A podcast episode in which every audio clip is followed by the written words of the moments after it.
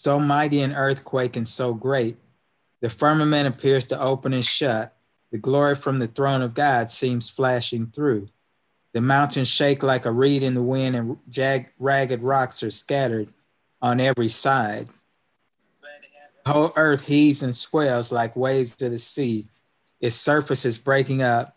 Its very foundations seem to be giving away. Mountain chains are sinking. Inhabited islands disappear. The seaports that have become like Sodom for wickedness are swallowed up by the angry waters. Great hailstones, every one about the weight of a talent, are doing their work of destruction. That's a very vivid picture of what's going to happen when Christ returns to this earth. And it says a lot about the earth breaking up. It sounds a lot like it was when the flood occurred, the great flood, you know, the rocks were breaking up, the surface was breaking up, water swelling and spraying up from underneath. So it's going to be a lot going on at that time. As we have read in previous chapters, why are all these things occurring anyway? What's going on here? Anyone? What's going on at this point? This is the last. These are the events, the last event before the coming of Christ, and one of the last seven plagues, which is the title of this, right? Right, and so is the title of the chapter is Christ's return. That's why all this is going on, as he prophesied in Matthew. A lot going to happen before he returned to this earth, and this great earthquake, the hailstones. All these things have been prophesied as the seventh last plague before he returned. So it says hail is about the weight of a talent, and a talent weighs about 50 pounds. So sometime around here, we get hailstones, and they're biggest, I think they say, size of a golf ball, maybe size of a baseball, you know, but nothing bigger than that. But here, these hailstones weigh 50 pounds. Man, can you imagine the destruction that's going to happen from a 50-pound block of ice coming from up in the air and hitting something? It's going to be a lot of destruction going on at that time. Again, it's showing that Christ is on his way. Nothing like this will ever happen again on this planet. So It's going to be pretty amazing for those of us who are still alive and able to see it. At our last chapter, we read in chapter 18, we read about the 144,000 who are alive when Jesus returns. So that means there is going to be a lot of people who will be put to sleep before that time. There'll be a lot of people who pass away before Christ's return. So they won't get to see all these things happening. Only the 144,000 of saved, and then whatever wicked are still around, they'll be the ones who will actually see these things happening. The next paragraph, it says, graves are open, and many of them that sleep in the dust of the earth awake, some to everlasting life, some to shame and everlasting contempt. Does anyone know what the difference is going to be? Why are some everlasting life, some everlasting contempt? And do you know which people are in each class? Well, I think that the ones who awaken to everlasting life are those who have died in the faith. And it says it in the third angel's message, come forth, glorified. But those who pierced him and those that mocked and derided him in his dying agonies, they're going to be the ones that are going to behold him in all his glory, but they are not going to partake in that glory. Well, this is the second group that you mentioned, Karen. Those are considered a special resurrection because they are, you know, the wicked dead is not going to come back or be alive until Jesus returns, bring us back from heaven, you know, back to the earth. Right. These are those who have, like they said, mocked him, cursed him, and refused him when he was here on earth. Special resurrection for them. Okay, so at the same paragraph on 271, it says, all who have died in the faith, those are the believers in Christ, the third angel's message, come forth from the tomb, glorified to hear God's covenant of peace with those who have kept his law. So that's all of the saints, all of the righteous will be resurrected when Christ returns this time. Then it says, are you sure? Because when it says of the third angel's message, it's going to be saints. It's going to be saints that were, that are in, but did not, and they died, but they didn't have the third angel's message. The third angel's message is for this day. I mean, that's just my understanding, so, but I don't know. Well, when Christ returns, it says that all those that believe in him should be resurrected to go back to heaven with him for the 1,000 years, right? Yeah, but I'm not understanding. So that's everybody that believes in him throughout history. It's not going to be any, when he comes back the third time, that's going to be the resurrection of the wicked. So this is talking about everyone who died in the faith of Christ. Okay. Shall come forth from the graves at that time. So then it says, they also which pierced him. That's what you were just mentioning about the special resurrection. That's why it's titled the special resurrection, because the only evil people who will be resurrected at that time are those who mocked and derided Christ while he was on the cross, and the most violent oppressors of his truth. And his people are raised to behold him in his glory and see the honor placed upon the loyal and the obedient. So anyone who was involved in his crucifixion, as well as the most violent opposers of his truth and his people, are raised to behold him in his glory. So that's just a special resurrection for a certain number of the wicked. And then when Christ comes back after the 1,000 years in heaven, then the rest of the wicked will be raised. So again, that's why this title is chapter special resurrection. In one of our previous lessons, we asked, what is the date and time that Christ is going to return to earth? Did anybody have an answer? No, because the Bible says no man knows the day nor the hour, not even the angels. Not even Jesus. Are y'all sure about that? Mm-hmm. Jesus don't know. Everybody sure? I don't know about Jesus. I know about the angels. Okay, look at the next paragraph on 272. It says, God announces the time of Christ's coming. As dark, heavy clouds came up and clashed, the atmosphere parted and rolled back. Then we could look up through the open space in where? Orion. What's going on with Orion? Why is it mentioned? Because it's opening up, preparing the way for Jesus and the angels to come down through it. And in terms of whether or not we know when he's going to return, no, right now we don't. But at that moment when God announces it, then the saved will hear and they will know, but the wicked won't understand. So I want to bring this back, not to be argumentative or anything, that there's a special resurrection before Jesus comes. And those people who are raised from the dead, you have some wicked people and those who pierced Christ in his side, and you have those who believed in the third angel's message. That's what it says. And so let's just leave it there, because I think later on in the chapter, it's going to clarify this whole point. So special resurrection before Jesus comes. Because Karen just said, Orion is preparing for the coming of Christ. He hasn't gotten here yet. Yet these people, he hasn't called anybody from the dead yet. Well, these paragraphs aren't exactly in chronological order, though.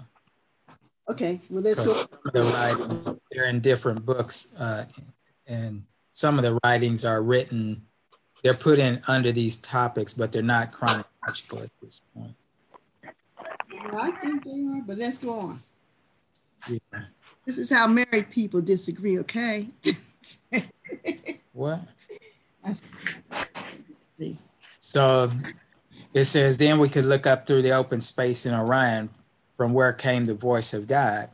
That's Orion is a special place in prophetic history, that's where Christ shall return from heaven through an open space there. And if you've ever seen Orion, it's the constellation Orion, it's like a hunter. And then there is a belt which shows the three brightest stars. And so apparently there is something that we can't see with the naked eye, but an opening that will be there when Christ comes. At one point, I remember several years ago, they said that scientists had, with their big telescopes and microscopes and ability to hear, they heard music coming from that area, from Orion's belt, which I thought was very interesting. Maybe they heard the angels of heaven singing. I don't know. But I thought that was pretty interesting. And does anyone here like looking at constellations other than myself?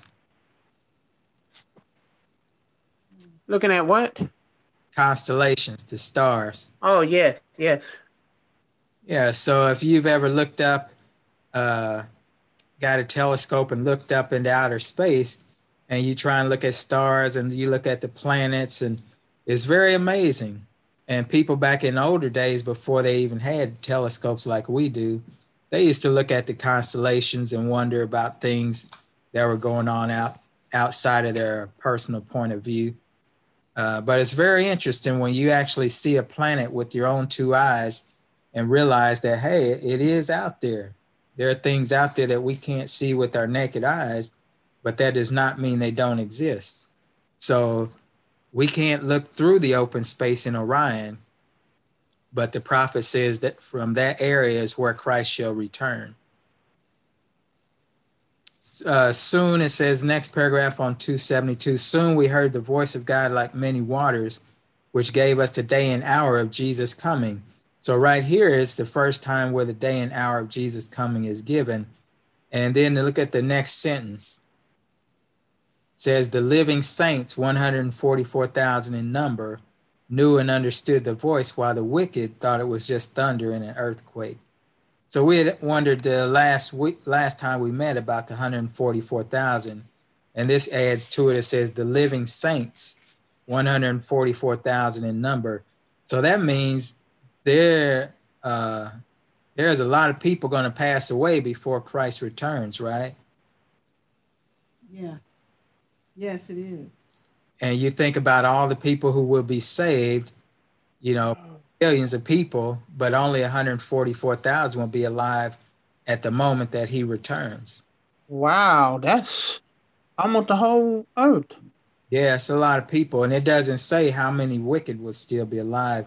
So sometime when some of our loved ones pass away, it is sad in an earthly sense, but it's a blessing in a heavenly sense that the Lord's going to raise them when he returns. So that's why we talked before that when you are praying for people, always pray in Jesus' name according to his will and his decision-making power, because it might not be best for our loved ones to recover.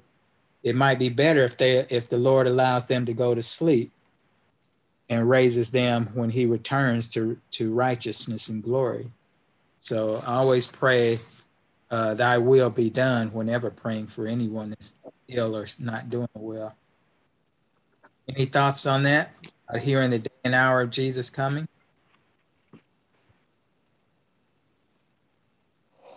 Why do you think he doesn't tell us? If he told us, we can all be ready, right? No, we would think that we could get ready at the last moment. Yep. We'll be like, I get ready on Tuesday. He coming Friday. Mm-hmm. And so I have a question.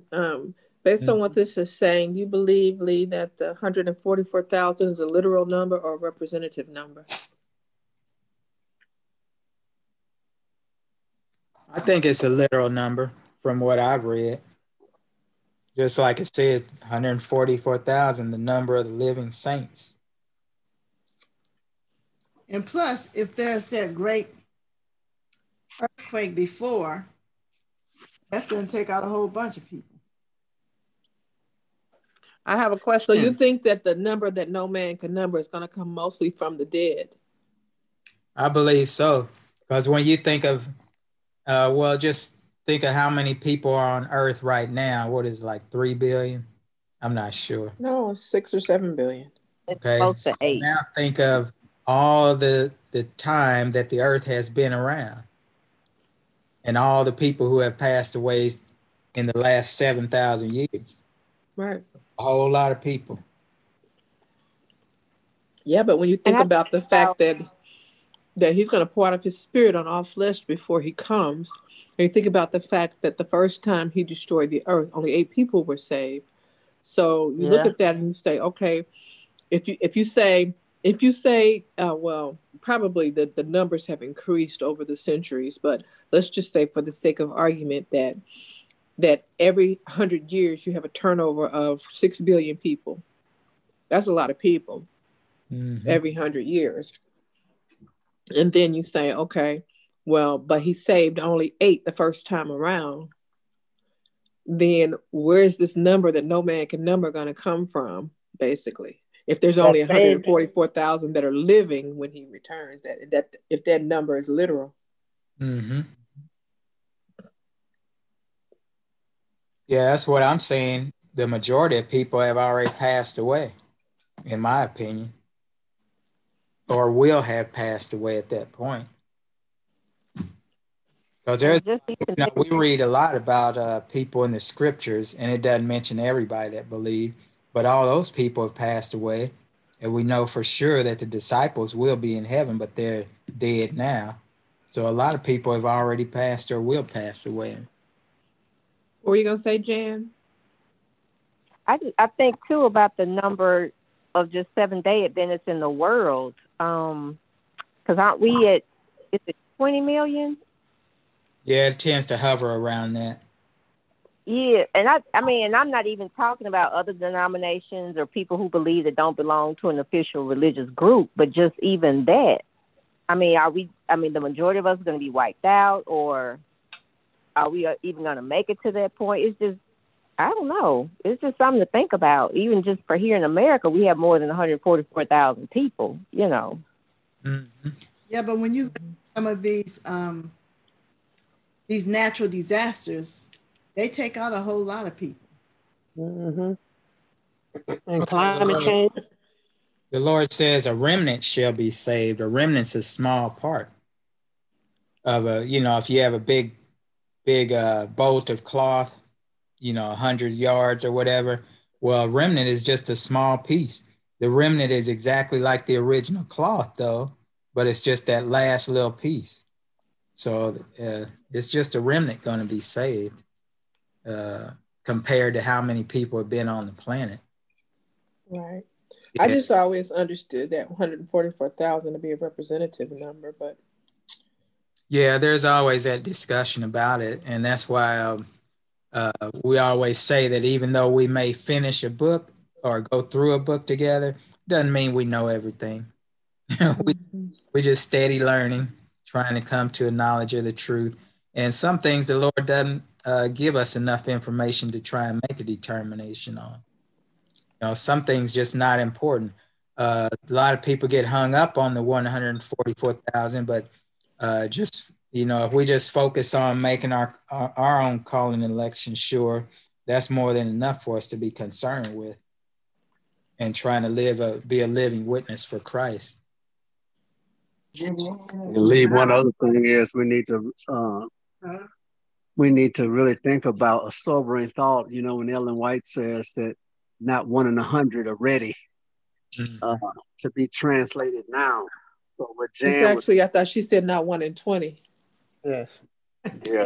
No, I think that's two different remarks. 1 in 100, and then something about 1 in 20, also.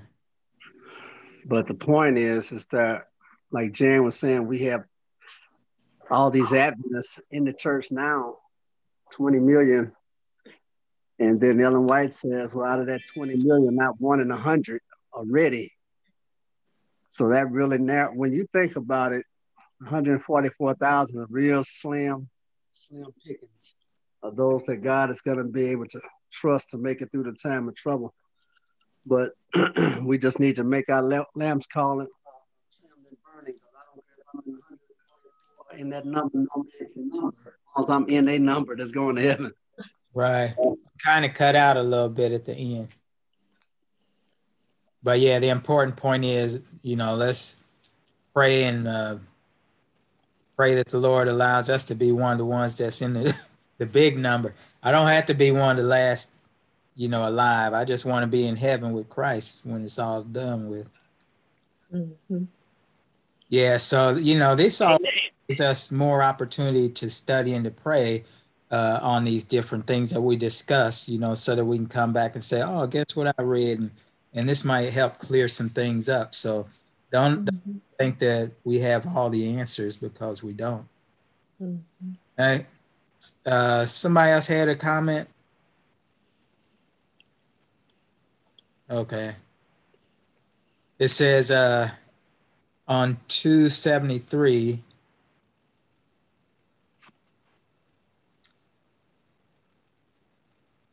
oh, it's interesting because the note at the bottom of 272 says the voice of God is heard repeatedly during the period immediately preceding Christ's return. So it's not just one time, but they've heard God's voices several times. It says at the end of this, every sentence God pronounced, the saints shouted, glory, hallelujah. Their countenance were lighted up with the glory of God, and they shone with glory, as did the face of Moses when he came down from Sinai. Why was Moses' face shining? But he was in the presence of God. Mm-hmm. Exactly. It says the wicked couldn't even look upon them because of their the glory of God shining from them. And when the blessing was pronounced on those who had honored God, keeping his Sabbath holy, says there was a mighty shout of victory over who? The beast in his image. Yeah, and we talked about that. Who is the beast in his image? Satan and his minions. No. Ultimately. Yeah, ultimately. But it is the Catholic institution and those that follow that, the apostasy, the apostolic Christian churches. Right. The papacy is the beast, and apostate Protestant, the image of the beast. And, you know, that's going to happen before Christ returns. And that's when the laws will come out threatening people with fines, imprisonment, and death for keeping God's holy Sabbath. And we had talked about this. Would you be able to worship on Sunday and Saturday to prevent from being punished? But it's going to come down to a choice ultimately, and you're going to be asked to make a decision. Do you accept God's holy Sabbath day, or do you accept man's Sabbath day? And it's always been that way from the beginning. We either accept God's salvation or we accept the counterfeit man's salvation. And that's always been the choice throughout the ages, and it will be the final question that each of us will have to answer also. Sister White said that she had heard she is in vision, she heard the voice of God saying, giving the hour, proclaim the day and hour, but she couldn't remember it after she came out of vision. What do you think of that? Because it was not meant for other people to know. Exactly. Yeah, I don't think God intended for her to remember it. Mm-hmm. Have you ever had a dream and then you couldn't remember it when you woke up? Yep. Yeah, it happens. But I agree that that's not for us to know, and the Lord didn't want her to remember it, so he wiped it from her memory. Mm-hmm. Again, for those reasons we spoke about earlier. Mm-hmm. To know when, we just need to know he's coming. It's interesting, though, that it was even revealed to her in a dream. Yeah. Yes, that is very interesting. So there's something, what happens to the wicked when they see all these things going on? What do? When the heavens shaking, the earth reeling to and fro, what did the wicked shout? Mountain. Mm-hmm. And do what? Yeah. They're running, and they're trying to run and hide and asking the mountains and the rocks to fall on them. and hide them from his face. Yeah, did the mountains oblige? Are the mountains going to oblige? Only because they're already crumbling and shaking. But remember that song, No Hiding Place? Mm-hmm. Mm-hmm. Went to the rocks to hide my face. The rocks cried out, no hiding place. Mm. There won't be any hiding place, you know, and it's kind of foolish for people to think that the mountains would listen to them, like Alvin is saying. Are the mountains going to listen to them? No. Mountains don't listen to you. You know, what's funny about that, Lee, is that at that point in time, they're going to be obeying the voice of God. And so they're going to be like, I think Alvin was saying, they're going to be crumbling because the Lord has you know, called into place an earthquake. Yeah, exactly. Sometimes it's interesting. You watch a documentary about people who've been through a hurricane or a tornado, and when they talk about it, they speak about it like nature actually was after them personally. They say that the tornado had evil in its eyes and came right for me. You know, the tornado ain't paying you no attention. It's just part of nature. It does what it does, and it doesn't care about you or anybody else. And it's always kind of interesting how you could have a hurricane killing hundreds of people, an earthquake, a flood, whatever, destruction left and right. But the very next day, the sun comes out and the birds are chirping and everything. Because nature doesn't know you. So these people hollering at the mountains to hide us. It's just. Hey, I want to share something with y'all. You know those California fires? Y'all heard about Ellen G. White's home was spared from the fire. Everything burnt up around it, and it was still standing tall. Mm-hmm. I hadn't heard that. Yep. Look it up. Yeah, I had heard the fire was coming towards our house, and they had put out the word for the saints to pray. So that's good to know. God sent his angels. Lee, I was going to add that, you know, the people are going to be crying out for the rocks to fall on. They're really trying to hide and this, that, and the other. It's not so much that they are afraid of the impending doom as much as it is that they just, the evilness in their heart just can't stand to be in the holy righteousness of Christ. Like a little child when they know they've done something bad and the parent is coming home and they hide like our first parents did after they had eaten the forbidden fruit. The guilt and the shame and just being in the holy presence of God, they would rather die, commit suicide than to stand and gaze at his face. Mm. Yeah, and then on 274, it adds to that by saying, but they did not repent of their wickedness. No, because their consciences are seared with a hot iron. Yeah. It says the wicked are filled with regret, not because of their sinful neglect of God and fellow man, but because God has conquered, because his word is true and he's come back, just as he said. What happens to all the people's big houses and gold and silver and cars and all that? They could be able to take shelter. Yeah, right. Hmm? All that's going to crumble as far as the houses and all of that. And gold and silver is not going to do them any good in the great day of the Lord. Mm-mm. They can't buy their way out of a life of a life that was led against God. Mm-hmm. In Deuteronomy 28, it says, thou should not turn to the right hand or the left to serve other gods, to follow other gods or serve them. And there's a lot of people in the world who are following other gods, whether it be money or position or entertainment or whatever, but they've put these things ahead of God. And at the last, when he returns, all that stuff's going to be destroyed. All of it. Can't take it with you. That's one thing for sure. You know, now, as long as I've been in the Adventist church, people have always mentioned, I've heard it said, you know, and I didn't know exactly what it meant, but on the next paragraph on 274, where Jesus descends in power and glory, then it says, soon there appears in the east, what? A small black cloud, about half the size of a man's hand.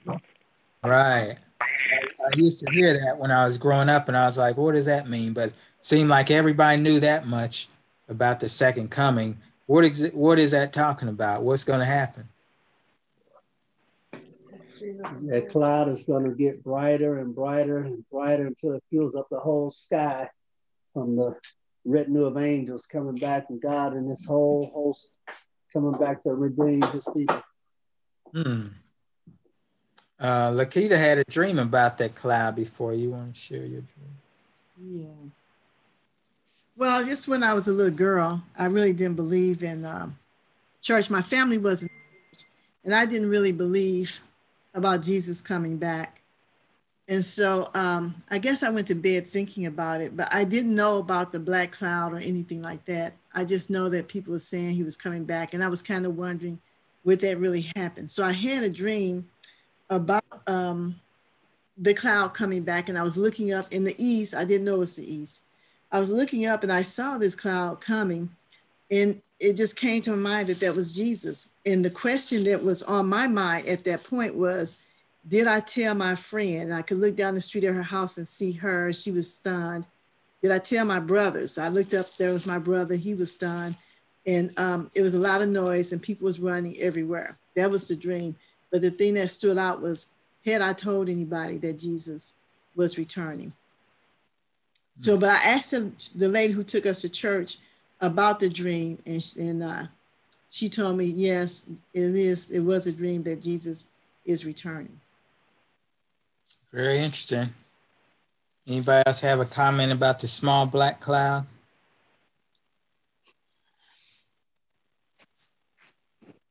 Now it says, the next paragraph says, with anthems of celestial melody, the holy angels, a vast unnumbered throng, attend him on his way.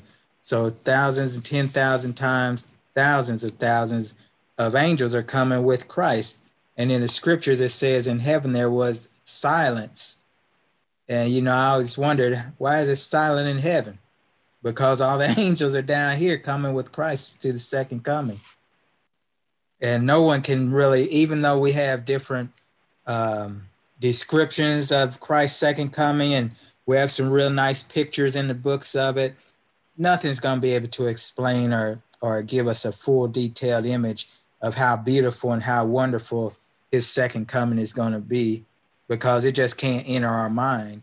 As Christ comes, descends upon the cloud, wrapped in flaming fire, the heavens rolled together like a scroll, mountain and islands moved out of their place.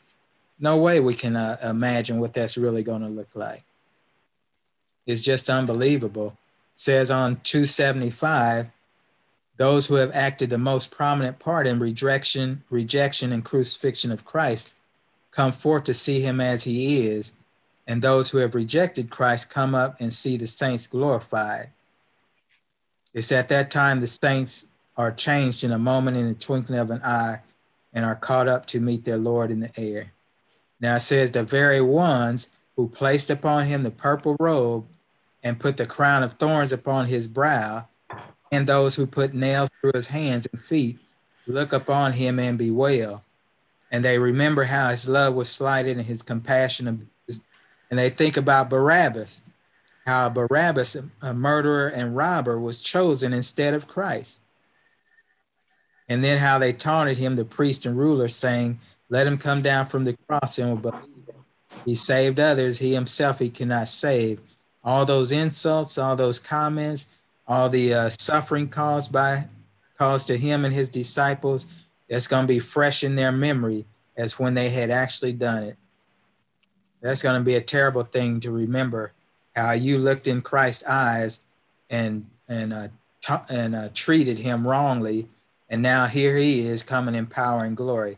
Isn't that amazing? How are they going to be looking Christ's eyes and not fall out, not fall down? For the brightness. Allow them long enough to see and remember. Oh, okay, got it. You know, it says every eye shall see him and every ear shall hear. Mm-hmm. And also, this is a special resurrection, so God is allowing this for a special reason. Those people that mocked him and said he was a imposter, the most violent opposers of God, God has given them a special reprieve to be able to witness this So that's supernatural right there. Amen. It's very amazing. You know, I wonder why he's allowing that, because they're going to see him, then they're going to die again, and they're going to be dead for 1,000 years, then they're going to die eternally. So it's not like they're going to retain that in their memory, but God has his reason, I guess. Well, it's written and prophesied that it's going to happen. Yep, yep. It'll happen. It's very interesting. You know, something that I always think about is whenever I see Barabbas' name, that Satan always has a counterfeit for everything God does. You know, a counterfeit for everything. And Barabbas, the word Abba means father, and the word Bar means son. Barabbas meaning son of the father. But he's the counterfeit son of the father, and the people chose him over the real son of the father. Mm. Always a counterfeit. We have to be very careful, you know, not to be fooled by the counterfeit. Everything that God does, Satan wants to trick us into falling for something else. Even when you pray and ask God for a blessing, you got to be careful for the counterfeit. You know, don't just jump at the first thing necessarily.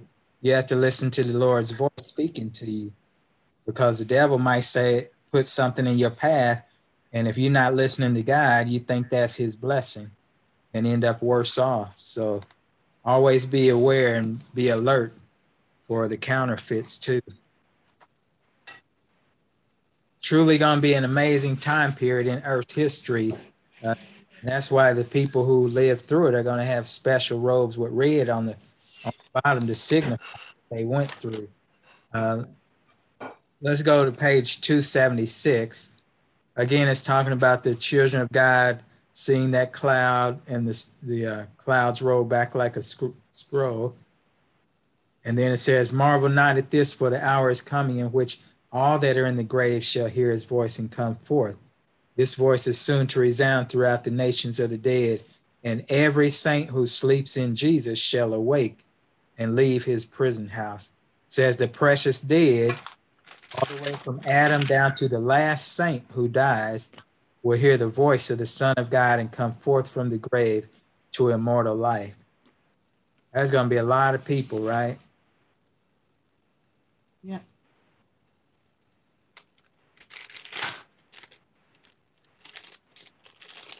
Now, I always thought this was interesting when people, I've heard people, pastors in a sermon say, when Jesus called Lazarus forth, he had to mention his name, otherwise all the dead would have risen. Said all the dead come out, they would have all rose up, but he had to be specific and say, Lazarus, I'm talking to you, not everybody else in there. I thought that was pretty interesting. So do you think that when the last trump sounds, the righteous will each hear their own name called by God? Because what would be the difference between that and then the unrighteous coming up also? Any comments on that? He's not talking to them. That's why they're talking. You know, God can do anything.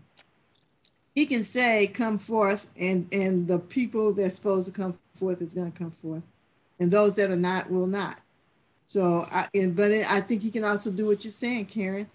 He can say the word, come forth, and we all hear our own name being called. I believe that.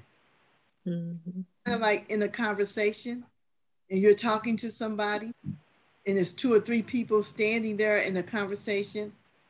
Everybody can hear, somebody going to hear something a little different. Because, you know, we can hear stuff that we think we hear and stuff. So we can do it now. So I think. And you know, Karen, I think too that when God said, my sheep hear my voice, the ones who's in the grave that never knew God when they was living, they're not going to hear a voice. So I think when he says, my sheep hear my voice, I think when he calls, come forth, the ones that knew him, tried to live, you know, on earth as God would have them to live, they're going to hear his voice. They're going to know that's the voice of their God. Yes, that's interesting. And I think, too, possibly that we know that there are times when God has spoken to man, and only those who were in him understood. And this lesson points out that there will be those that understand his voice and what he's saying, and the wicked will not understand it. So that could be possible, too. Now, Jesus said he laid down his life. Who gave him power to take it up? He did. Yeah. He did. The Father. He did. Right. He said, I lay down my life and I take it back up. So when he calls, he gives those dead in Christ the power to come up. Not he gives power to his word, and it's for whom he chooses it to be for. There's a lot going to be going on, a lot for us to study, you know, about the second coming and even about the resurrections that's going to be going on. And if wicked dead wake up, they can't come out the grave because they're going to be just woke in their graves because he's not opening their graves up. That's a thought. Yeah, it's going to be a lot going on. And, you know, when you see that type of thing, when you see it happening, it says on 277, says the child of God, and it's talking about the righteous, will be terror-stricken at the first sight of the majesty of Christ, because they feel that they cannot live in his holy presence. Remember Elijah, he said, woe to me, I'm undone, for I have seen God. But, you know, because he recognized his sinfulness and that he couldn't live in the sight of a holy God. So that's the first thought that would come to people's minds is, oh, man, I'm going to be destroyed. You know, I'm not worthy. But God protects, and he makes it possible for us to live in his presence through the righteousness that he has put upon those who are his heirs. It says the heirs of God come from garrets, from hovels, dungeons, scaffolds. Those are different torture instruments. Mountains, deserts, caves, from the caverns of the sea, even people who died in the ocean, from ocean depths and mines and mountains. When Christ comes to gather his faithful, the last trumpet sound, and the whole earth, from the loftiest mountain to the lowest, deepest mines, will hear. Says the righteous dead will hear the sound of the last trump, and will come forth from their graves to be clothed with immortality and to meet their Lord. People coming from everywhere. No one is overlooked. All that are righteous will hear his voice and come forth with victory and triumph. From all over the place, wherever a person has died or been buried, if they died in Christ, they're going to come up from there. Yeah, so that would be kind of scary unless you know that that's God's prophecy being fulfilled. You know, you think you're seeing dead people come up, but you know, that's how it's going to be when Christ returns, not any time before then. So if you see dead rising before that, then yeah, that's something to be afraid of. Comments on that? Nothing other than the ones that are going to be raised to life before Christ comes back, so.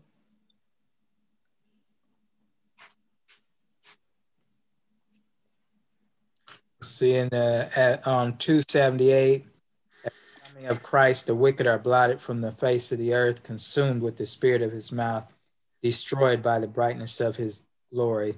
Christ takes his people to the city of God, and the earth is empty of its inhabitants.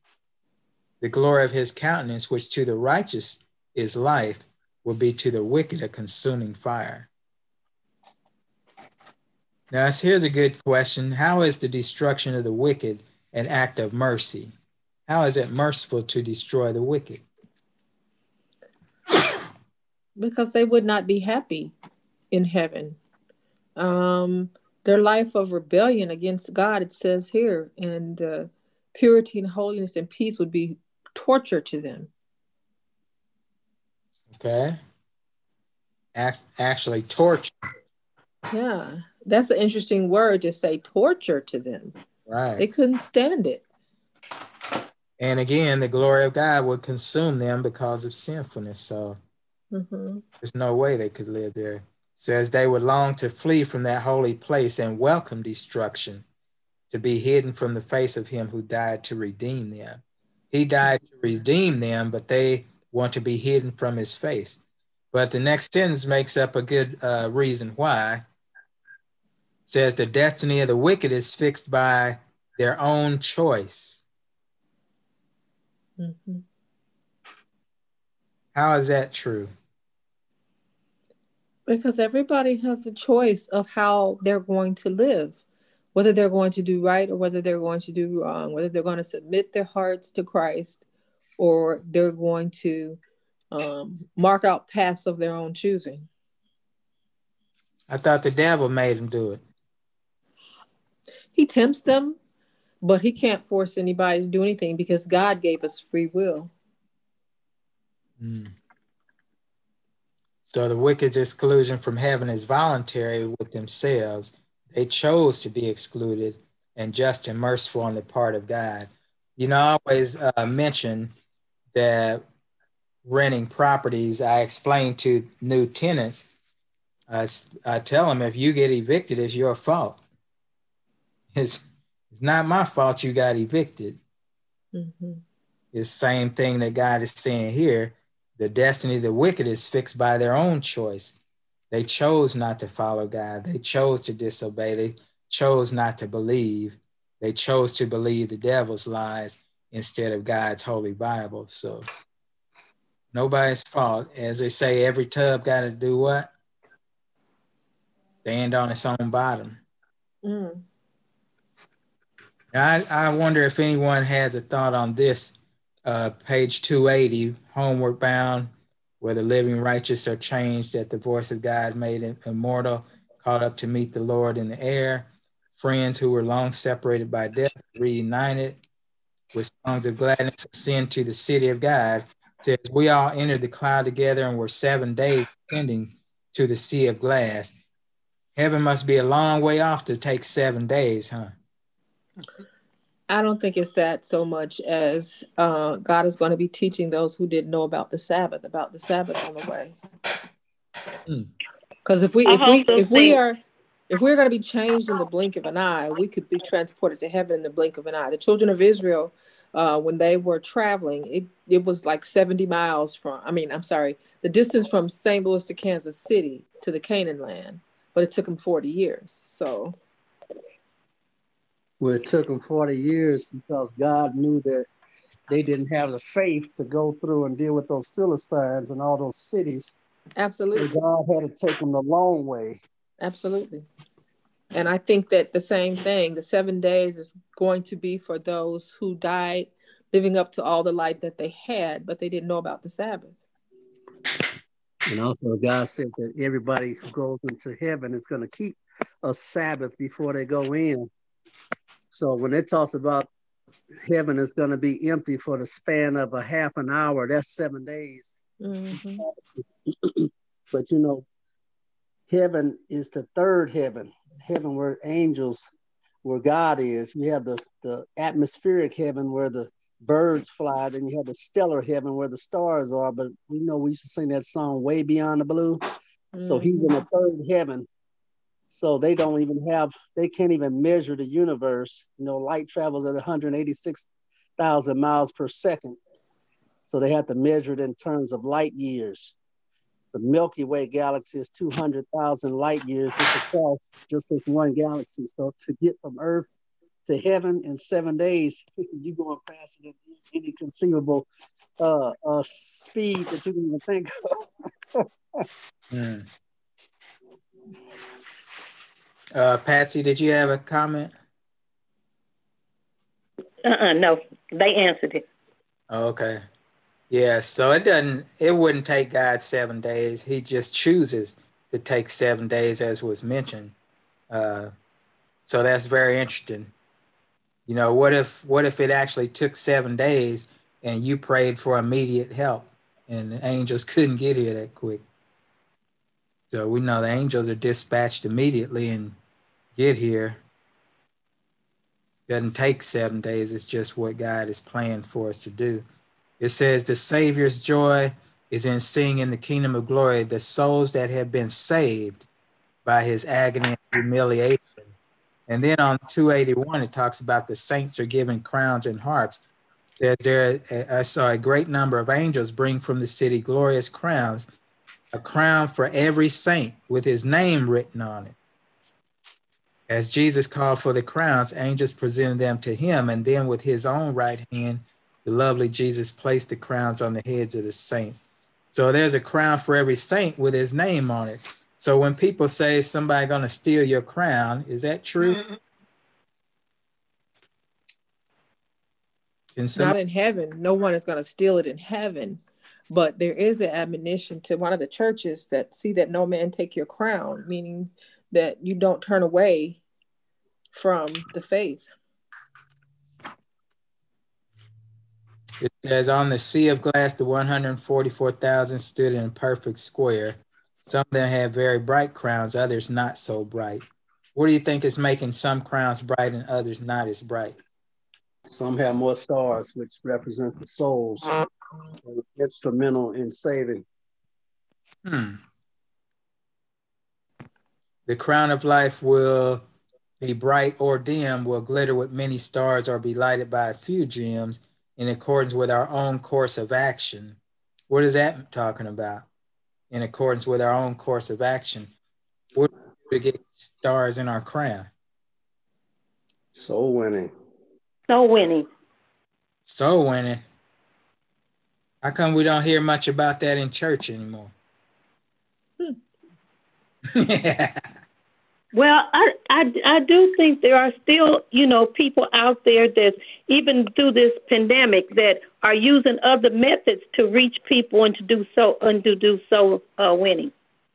So I think it's going on. It's just that we're not together to find out what, you know, hey, brother so-and-so, you know, what did you do? And, you know, being able to share it face to face. But I think it's definitely being done. Excellent point. There's all kinds of ways to win souls, right? It says there will be no one saved in heaven with a starless crown. If you enter, there will be some soul in the course of glory that has found an entrance there through your instrumentality. So everyone that makes it to heaven will have influenced someone else who also made it to heaven. So through your witness, however you do it, personal witness, personal ministry, generosity, education, Bible studies, knocking on doors, giving out food, however you reach people for Christ, it's going to make a difference, you know, for that person. If they enter heaven, then that's going to be a star in your crown. It's going to be very nice. It says, before entering the city of God, the Savior bestows upon his followers the emblems of victory and invest them with the insignia of their royal estate. The glittering ranks are drawn up in the form of a hollow square around the king. Upon the heads of the overcomers, Jesus with his own right hand places the crown of glory, and in every hand are placed the victor's palm and the shining heart. Then as the commanding angel strikes a note, every hand sweeps the heartstrings with skillful touch, awakening sweet music and rich melodious strains. Before the ransom throng is the holy city, and Jesus opens wide the pearly gates, and the nations that have kept the truth enter in. Won't that be amazing? Beautiful. Yeah, that's going to be unbelievable to see. You know, and sometimes they'll have different movies or different books or magazines, whatever, trying to express the second coming or express what heaven looks like or what Eden looked like. And they just don't do it justice. Only when we get there will we see how glorious and magnificent and majestic heaven is and how glorious and majestic Jesus is with our own eyes. That's just going to be a great day. And when we get there, we're all going to shout, heaven is cheap enough. All these little things that I went through on earth, nothing compared to the glory that we shall see when Christ calls us all to live with him in glory forever. Amen? Amen. All right. Elder Carrell, you know, there was a play that came on before they had the debate. It was called Cosmic Whatever. And it started saying some stuff that definitely was against the Bible. So when I picked up my retired teacher that we had her grandson, and And he's been baptized in his church, and he was saying, he was asking some questions. She said, "Now tell Miss Harper what I made you do." He said, "She made me cut it off because it was telling lies." And then I remembered, I said, "I know what you're talking about," because, like I said, I was waiting for the presidential debate, and they were saying, from under the sea, this little thing came, and that's how we was created. And when the stars collided, that's how the universe was. And I thought, even I turned it off. I said, "How?" But if you were a non-believer and you were a person that's not studying your Bible, that stuff would have made sense to you. I'm being honest. Mm-hmm. And I said, I was just outdone. I said, with all the parents that's trying to teach the kids, you know, study the Word of God and, you know, and explain it.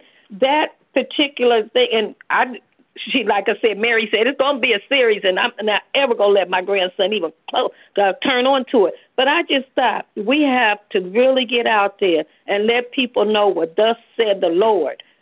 Because and they had all these science-based stuff, and I said, if you just a normal kid, even a high school kid studying science, you might start believing some of that crazy stuff. That's right. By beholding, we become changed, and we have to guard the avenues of the soul, because the devil's out there trying to get people to believe the falsehoods that we were talking about. And it is good that if a show is giving falsehoods, just turn it off. I like to watch different documentaries, but sometimes they come up with some crazy ideas, and I end up just turning it off. I would like to watch it, but I don't want to hear that nonsense. So that's a good thing, and that was a good witness to the people that were listening with you. So let's continue to pray, study, read up on God's word, investigate things that you might have questions about, and then come back and share it with us. Karen, which chapter are we on next week? Testimonies for the Church, Volume 1, Chapter 72, Parents and Children. Oh, that'll be a good one. Parents and children, huh? Mm-hmm. Okay. So is there any special prayer request before we go? Yes, I have to. Before we go there, I wanted to say, so you guys said it was 20 million people in the church. In the church, and that 1 in 100 people are will be saved, you know, according to Sister White's words. Well, I did the thing. 1 in 100 is 0.01%. And if you multiply that by 20 million, you come out with just 200,000 people. Mm-hmm. Thank you for that. Okay. Special prayer request. My special prayer request. First, I want to give praise to God for healing those that did come down with the virus. And then I want to ask prayer for those, especially our president and his loved ones, that even the ones around the United States that are now getting the virus, that they would continue to look to God, you know, for understanding, because he is the ultimate healer. So I'm praying for those who have the virus. Mm-hmm. And I have prayer requests for my family, my children, that they would draw closer to God, and that they would develop a personal relationship with him and trust and obey him. And also for my children, they're having difficulties in their marriage. And so I'm just praying that the Lord will heal that. Okay. A prayer for myself and my family, spiritual growth. All right. And the people I met witness to for the past couple of weeks, those people. All right. Any others?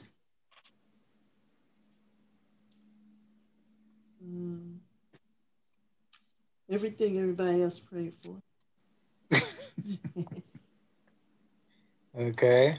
And we always want to remember our church family and the work of the Lord continue to move. And remember our pastor who's traveling, I think he said tomorrow. I want to add something. Go ahead. My children's studies and their classmates. All right. Thank you. Okay. Let's bow our heads. We'll close up with a word of prayer. Dear loving Father, we thank you so much for your blessed word, which encourages us and gives us hope for a brighter tomorrow, dear Lord, which lets us know that you are soon to return. Take each of us who has kept you in our hearts and our minds back to heaven with you. Lord, bless us as we continue on this road to sanctification, the road to glory, the road to righteousness, the road to a right relationship with you. We ask and pray, dear Lord, with all humility, that you would bless all those who may have caught the COVID-19 virus, Lord. Help them to keep their trust in you as the great physician and the only true healer. We ask and pray that those who you have blessed not to get it, Lord, will continue to live healthy lives and to avoid it as best as possible, and to continue to depend upon your protecting care. We ask also, Lord, for each of and children. Lord, bless them and keep them safe from hurt, harm, and danger. Bless each one of us to find a closer walk with you, dear Lord, a right relationship. Help us to develop the trust and dependence that we need to survive through these last days that are upon us. We ask also, dear Lord, that you will bless each of us for spiritual growth, Lord. Help us continue to study your word, to pray, to witness, to point Christ out to others, and to come together in discussion time where we can share ideas and thoughts and opinions, and then where we can study even more to find out what thus saith the Lord. Bless each of us to be faithful witnesses for you, Lord, servants of God and friends to man. Help us not to get lazy just because we're not congregating at the church right now, but help us continue to witness however we may, through deed or through action or through words, online or offline and in person, however we may, dear Lord. We ask you to bless our entire church family. Be with our pastor and his family as they have traveling back home. Please continue to watch over each of our members, Lord, those who are in attendance on Sabbath and those who are not, those who are tuning in on Wednesdays and Sabbath afternoons, and those who are not, Lord. Help each of us to pray for one another and to give each other a call to encourage each one in the Lord. These things we ask and pray in your blessed name, Lord Jesus. Amen, and thank you. Amen. Amen. Right. Everybody, don't forget that Northside started their Daniel drive-in, so you can park on the parking lot. And we do we do Friday, Sabbath, Sunday, and Mondays at 7 o'clock in the evening. So everybody's welcome. All right. Okay. Thank you, Patsy. All right. Bye-bye. How long is that going to be going on, Patsy? It goes, we started September 26th, and it goes to October the 17th, but it's only from 7 to 8. Pastor lets us out definitely at 8. So he hasn't ran over. He's been time conscious. Okay. Now, is he in the front of the parking area? They put, they show you how to park, they kind of have a slanting. And I said, then he had the big screen up, and then he has got computers you can look at, but you don't have to get out of your car. But they do have seats that are 6 feet apart. So if you want to get out and sit in a chair, but you know, everybody can see him, but you don't have to get out of your car now unless you want to. Okay. Okay. All right, then. Thanks for tuning in, and let others know that they're more than welcome to join us next Sabbath at 2:30. Okay. All right, everybody, happy Sabbath. Bye-bye. Happy Sabbath. Have a good week, everyone.